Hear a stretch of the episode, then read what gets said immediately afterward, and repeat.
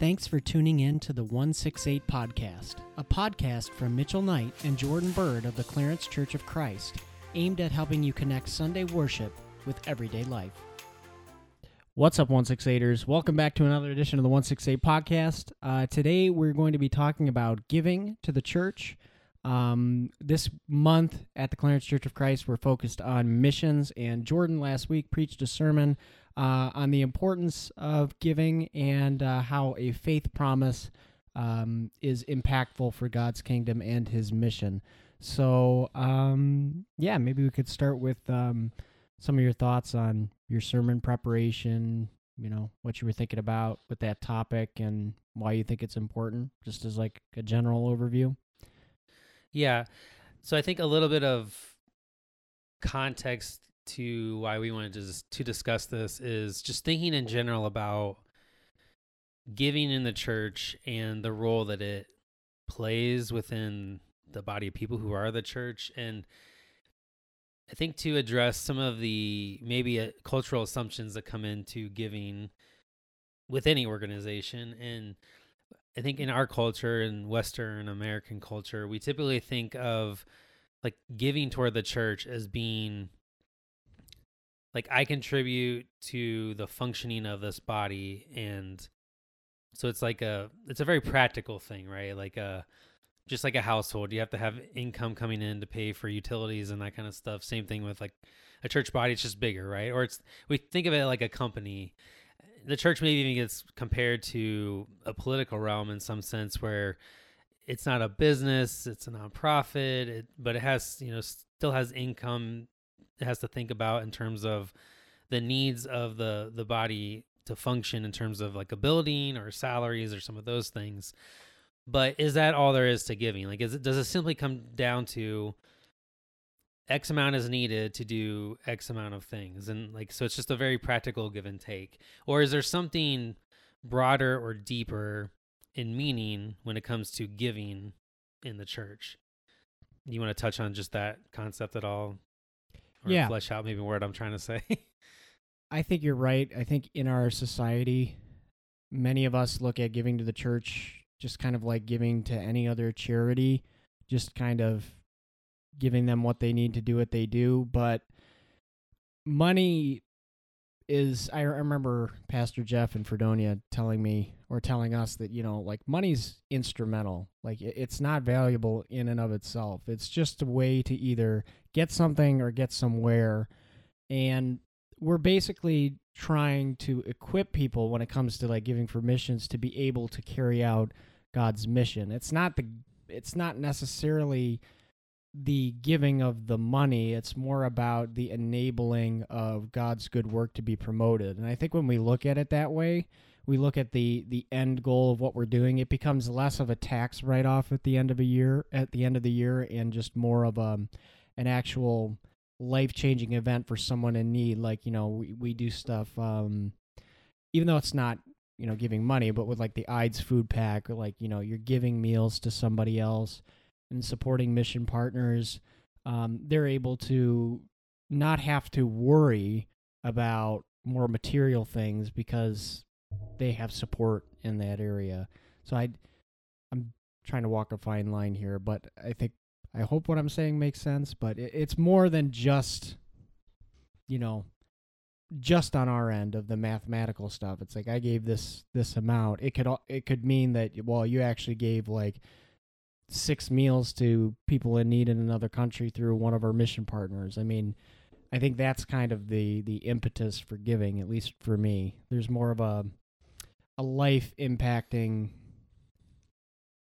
not yeah life impacting consequence to to your giving that's more aligned with what god wants to do in the world rather than just doing good for good's sake yeah, I mean, bottom line is the giving, you know, general giving to the church in most churches does go to at least to some portion of it at least um, if not maybe a, a good chunk of it for a lot of churches goes to local functioning of that body whether that's you know salaries of staff or to upkeep of building things like that. Like i'm not trying to say that that's not there. I'm just trying to say i think our typical thinking of giving or contributing or even the the mentality of like thinking about paying toward an organization like I pay X amount toward this streaming service or this like my cable bill or whatever. And by doing so, like I get this thing back in return. And so my my point kind of like at least starting here is just pointing out that we can often or we're shaped in our culture to think about services in that way. Like I give or contribute or whatever this amount of money because we're all talking about money here essentially and what comes back from that. And so the pers- perspective could either be it's like what do i get out of it? Or you know the further the outer band of that would be like beyond just me to like who else is being impacted by this? And so that's kind of i think getting to what you're talking about. And i think our discussion wants to touch on like there's there's probably even more to it than just that. Because like what you're touching on is yeah you're giving towards something that's bigger than just you benefiting. It's you know other people who are benefiting from it you know that kind of thing That's a good way to sum it up. That's kind of what I was getting at. Just you're not because you're right. It, it's more of like the materialistic part of us saying if I if I'm spending money, I'm usually getting something for what I'm spending. And in maybe a deeper spiritual sense like we'll talk about in a little bit, that is true with this, but it's more about, you know, a sacrifice to yourself, like what you were saying, in order to bless other people, not necessarily to expect something in return, but to expect, um, you know, God to do His work in the world through your donation. Yeah, I mean, to me, the parallel here, and I think I already alluded to it, is in politics, right? I mean, it's not uncommon to hear someone talk about, well, my t- I pay toward the tax, you know, I give toward taxes. I mean, my taxes go toward this service. Why aren't we getting a, the return out of it? Or it should be better. You know, I'm contributing toward it. I should have a say in it. That kind of a thing. And I'm not saying that all people do this with the church, but that's a way that we are shaped to view our money going towards something that's a broader organization. And so I think some of that mindset can creep into the perspective of how a church functions too of well, I gave my money so therefore like it's like this dictatorial thing like we can hold it as leverage or whatever. And and I'm not saying like that viewpoint or mindset is like completely absent there. Like obviously be discerning about where you're putting your money. Like if you think a church or any other organization is like just like wasting it, then use discernment there. Like I'm not saying you can't have that, but I'm just saying that mentality can be shaped in how we view money, especially I think in the church to some degree. And I think some people, you know, will say, "Hey, I'm going to take my money elsewhere," you know, or people I've even heard it mentioned like, "Well, you know, if you don't make this thing in the church how I would want it, like, you know, I give whatever amount, and if I go, that's going to, you know, hurt the, hurt the bottom line of the church or something like that." And all of that is a mindset or a the impetus for how someone's giving. Like that's what's dictating what they do, not just the broader things that are happening through the church, like, like what you're talking about. And yeah, um, I think one thing we need to probably like side note here is that, at least from my understanding, or at least my history within the the churches that you know, the church I grew up in, and the one I'm you know we're part of now with Clarence Church of Christ, is that different churches approach giving, especially toward missions, in different ways, at least from my understanding.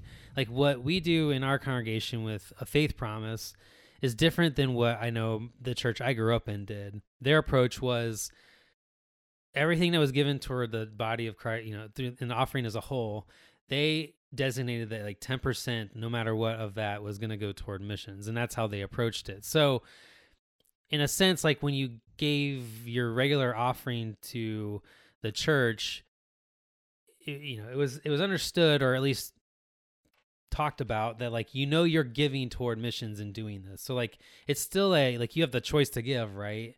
Um and I'm not sure if they did any kind of like designated giving or anything like that, but I just know like that's how they approached it.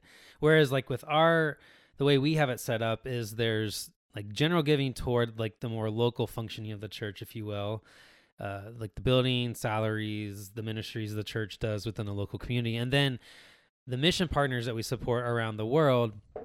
That budget of what is given is tabulated separately, and that's what is done through faith promises. So, a faith promise is simply just a amount that a person has discerned in, in prayerful um, relationship with God of like what they believe God would have them give up in their means or you know they're prayerfully ap- approaching like hey God can I give this amount or would you enable me to be able to give this amount and they pledge or promise if you will that they're going to give that amount per month for the the next year and out of those that promise and, and as everyone else does that that total amount of money is then figured out to split up among the mission partners that the church supports. And so that's a separate giving than like general giving, but the mentality of giving in general is still similar to how another church would approach it. It's just not all lumped together, is kind of what I'm trying to say. But just to kind of point out that different churches approach it a little bit differently. But the faith promise model is how our congregation specifically approaches it. You want to touch on any of that at all? Yeah, I maybe just to kind of put a bow on it, like with this this part of it. I mean, we've kind of gone over that giving toward God's kingdom is not purchasing a service for yourself. It's about like actually investing in God's kingdom. And when you look at it from that mentality, if you know you're doing it as a blessing, like you mentioned in your sermon, or kind of a little bit just now, you alluded to it that, you know, in talking about sometimes you have to pray that hey, can you enable me to give this amount? Like sometimes giving for the kingdom means it's a sacrifice. It's not always going to flow from abundant reserves. I mean, you think about like Jesus talking about the poor woman who put in everything that she owned and she ended up giving much more than people who, you know, were wealthier, you know, more well off. Um so yeah, I mean the act of giving if we look at it already as a sacrifice, then you know I feel like that kind of gets us more rooted in that mentality that it's not purchasing things for myself; it's about giving of myself for the benefit of the kingdom.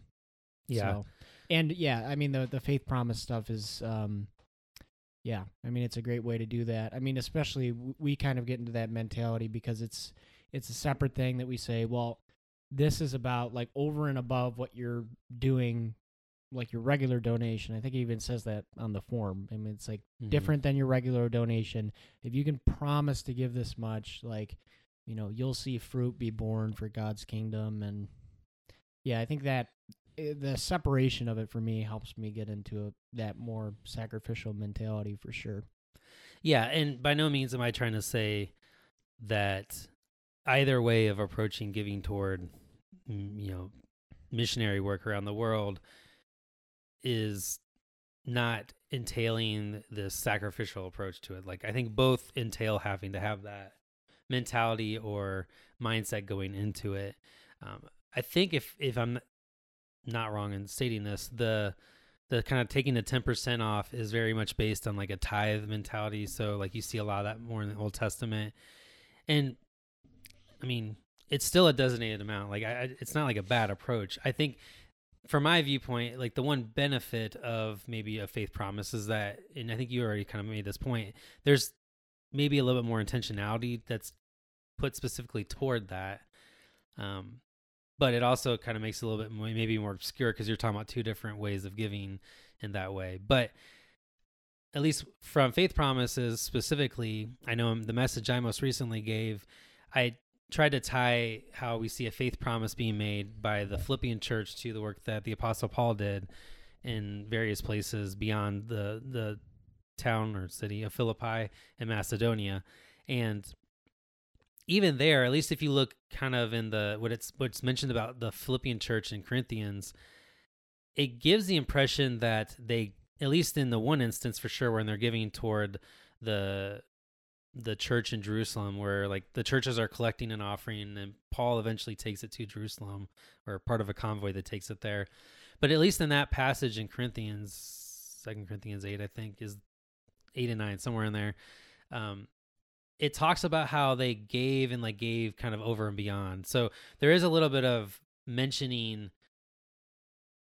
ab- above or beyond like what their initial like level of giving could have been and whether that played out like how we do it today where there's like sort of normal giving to like the local body of christ and the ministry it does or if it's in terms of like a separate thing to like missionary work or to help someone in a city nowhere near you um, I think it's kind of beside the point. But the heart of how they approach that is what I was looking to tap into in terms of bringing it out of what we see in Scripture, and yeah, I mean, I think what you see there is that there was a belief in who God was that backed their approach to giving, and it is very much that they are incapable of giving the amount that they gave if it weren't for God being active in their life. And I, I think that plays out in multiple different ways. Like on one hand, it alludes to that they were able to give more money than they initially thought that they could.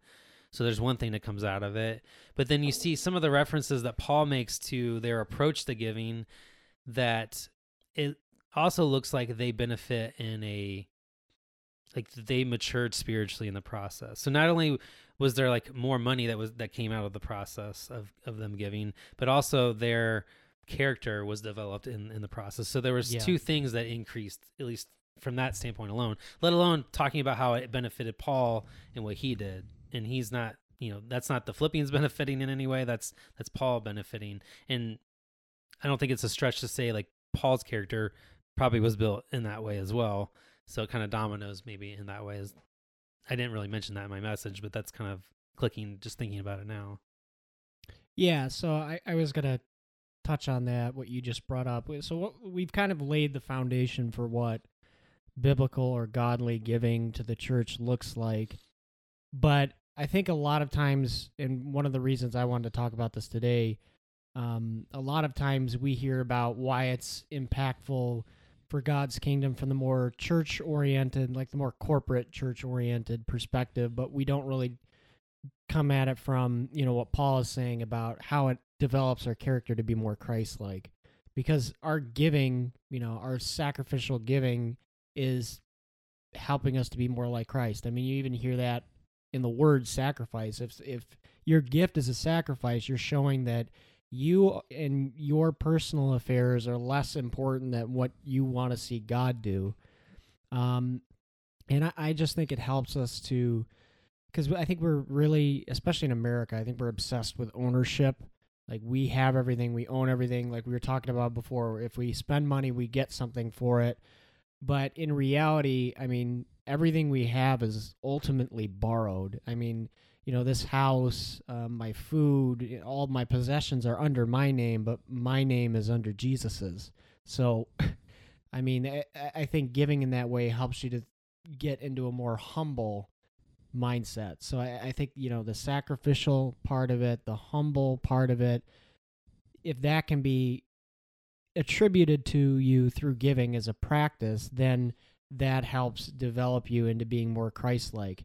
And yeah, I, I- just think that's really cool about it. So I mean, you're you're building yourself up. And we, we talked about not purchasing purchasing anything for yourself, but when you're in the right mindset of giving it giving of yourself to do it, you are becoming more like Christ. Yeah, and I think one of the main things that stands out in in terms of giving in the formation that happens to or you know the shaping of us into being more Christ-like that comes out of it is I think the thing for us especially uh, in our culture that really comes out and you just hit on it and that like we really gravitate toward ownership. And I think one thing that giving shapes us to be is dependent on on someone else in this instance god. And also to recognize that like ultimately it all comes from him. So there's a having to give up control ultimately in the process right? Because i mean you could approach it that way but i don't know if the same benefits probably formational benefits probably going to come if you approach giving from the standpoint of well i'm giving but i don't see this certain thing playing out so therefore i don't want to give because your mentality there is like i want to control it Yeah.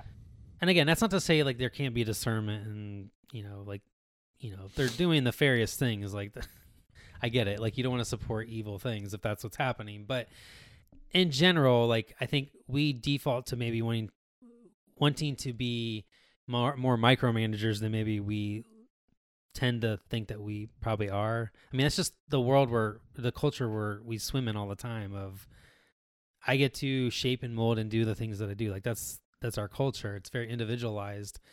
And like, you know, I get to dictate like what I do and so therefore it extends into how our money gets used. I mean, and this it doesn't take long to see how this plays out just in commerce, right? Like our culture is very much shifted to the customer is always right, Yeah. regardless of the fact. I mean, who has not returned something to Walmart that you're like, how did they even take that back? I mean, it's just like their motto has defaulted to like, no, you're gonna get a, you're you're in the right here, and no questions asked to some degree.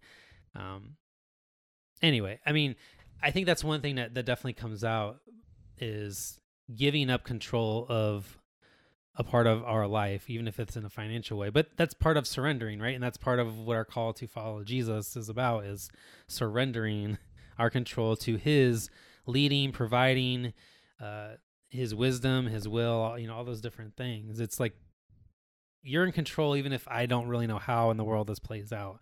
Even if I don't see like 10 people come to follow Jesus in the process, like you're using it somehow. And that was kind of my point in sort of highlighting all the things that comes out in the exchange between the church in Philippi and and the apostle Paul is that whether Paul was benefited or whether people came to Christ in the process or whether the Philippians themselves became more mature like there was a benefit or fruit to be bore regardless. And that's that seems to be what is for sh- you know sure or certain in the process of giving toward God's mission and that's like one of the things we want that's what we're trying to highlight in, in talking about this is that it's not just the well i gave this much money and so this practical return came back. And it's not to say there's not tangible returns or like real real visible or discernible returns because it could not it, you know it could be in your character and that's still a return. Um, but usually that's not something we can make happen on our own. Like that's the inside out thing that that god does that we can't do I don't know. You want to touch on anything else there? Yeah, the last thing I'd add is just from my my own personal background, like coming at a lot of the aspects of the faith from a, a skeptic's position. I mean, most of us, at least, you know, I mean, in my class in regular high school history, I mean, you learn a little bit about church history and you learn about things like, you know, the Catholic Church um, when they were doing indulgences where you could pay money to supposedly get your loved ones out of purgatory faster and that kind of stuff. And like when you when you see that kind of stuff, at least for me, it's like, well, this is a scam. Like, why would you give anything? Like, um, you know. So I came in it from the perspective that people were giving to the church across the board just because they were expecting something in return. But in coming to know Christ better and seeing how his people actually gave, it's like, wait, you're just kind of giving this. You're not expecting anything back from it you're recognizing it's not yours. You're not thinking like you're going to get to heaven if you do this. Um, and in doing that and seeing their example, that actually was, you know, it's like, wow, that person is different. Like, I haven't seen that before. That person's, you know, there's something you can't put on that kind of example. And of course, now, you know, there is something you could put on that example. That's Christ like behavior. It's like, this isn't me this isn't my stuff. You know, your will be done. It's like I know I'm giving this up, and if I don't get anything back from it, you know, it's it's whatever. So I mean, for me, that was I mean, it it was more I- implicit in my mind until we talked about it now. But I mean, yeah, especially being out at uh, Pillar of Fire in Fredonia and seeing people give of themselves, and then being at Clarence and seeing, especially like the mission donations and stuff like that, that kind of helped me to get more rooted in that that mindset. So Mm-hmm. All right. Now. now it's time for the 168 debate. So today we're doing a very simple 168 debate with some very ripe, luscious, low-hanging fruit and predicting the Super Bowl between the Cincinnati Bengals, I still can't believe that, and the Los Angeles Rams, which should still be St. Louis, but whatever. LA Look, California has enough. Leave them alone. St. Louis. some- What, what does Missouri have? I bet there's some prop bet about how many times St. Louis will be mentioned. Only just because Kurt Warner, they the last time. Well, I guess it wasn't the last time they're in the Super Bowl, but just the history and some of that stuff. Like I bet that's got Yeah. to be a prop bet somewhere of how often it's mentioned or whatever. So, how about we we'll do it two questions for each of us. So, from the more emotional side of it, who would you want to get the Lombardi Trophy. I can't believe I forgot the name of the the trophy. Who would you want to get the Lombardi Trophy from a more emotional perspective? Like leaving out any analysis and who you think would win. Who would you want to win? You first. The Rams, but purely from a Matthew Stafford standpoint. Just the guy endured in Detroit for as long as he did. He's not horrible, and just it just you know he never had anything to be able to get him there. It seems like, and so really from him alone is really like I just I feel like he's put a lot of like long you know arduous years in, into the sport, and like it'd be cool to see him be able to like see the mountaintop of of a payoff. And not that he hasn't had that in other ways in his life, but I think it'd be cool because, like, at least from my understanding, like I don't think he forced his way out of Detroit. Like it, it was a trade that just, you know, the teams decided. So there's not that whole like, oh, you just wanted to get out mentality. Like he's just along for the ride, and like he ended up in a situation where he's thrived. Not that he wasn't before as a player, just but the team has done well. So for him alone, really is the, the thing I would I want to see. Yeah, for me, I think it's tough with this matchup because either way, it's kind of a heartbreak story with who loses. But like you know, Cincinnati fans have obviously paid their dues for like a Super Bowl win. But what's really strange is that the Bengals are still kind of in like a rebuilding phase, and they're already there. They've got a like a really young, healthy, talented team. So like even if they lose, I think they'll be back at some point. And for that reason, and especially with the management at the Rams, I mean, they went all in for like now. Like, we want to do this now. We got Matthew Stafford now. Like, our next first round pick is whatever, like six years from now. All like so many of our contracts are like going to be up after this year. Like, if they don't win, that's going to really sting. Um, and like, like Jordan said, I, it's close, but I, w- I would want the Rams to win just because of that um, that Matthew Stafford storyline, um, especially because Cooper Kupp as a wide receiver is in the same the the same statistical league as Calvin Johnson with the what the catches, the receiving yards, and the touchdowns, and Matthew Stafford is the glue between both of them. So it's just there's all kinds of cool stuff. I mean, I mean the fact that like yeah, I mean Matthew Stafford was a quarterback I rarely thought about until this year, um, just because he, he was like lambasted in Detroit, and uh, yeah, it'd be really cool to see him win. Um, I mean, the I- other emotional things for me are just really the Bengals win before Buffalo, and then the other thing is just like they were four and whatever last year, and in the Yeah, Super Bowl this year, and then you have like one. Buffalo's history of like you know forever just like in the middle there, and it's just like no, it doesn't work. No, no, shouldn't go from like four wins to you win the Super Bowl in a year, but. last two, I'm sure other teams have probably done similar. last two emotional things. First, now that the Bengals have upset the Kansas City Chiefs, um, either way it would have been fine, but now it's definitely fine.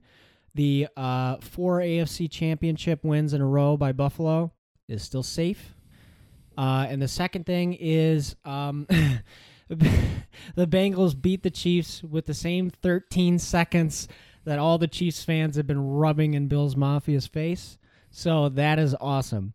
Now, onto the objective analysis on who you think is going to win just based on how the teams play, you know, the rosters. I could start. Thankfully for me, that the, the the the emotional pick and the objective pick I think is the same for me. Um, just with the Rams, uh, I would pick the Rams to win. And again, like if we're gonna go with like um like a point differential, I think it's gonna be close. I mean, like I'd probably be like a field goal, like three points. But I would have the Rams favored by like three points.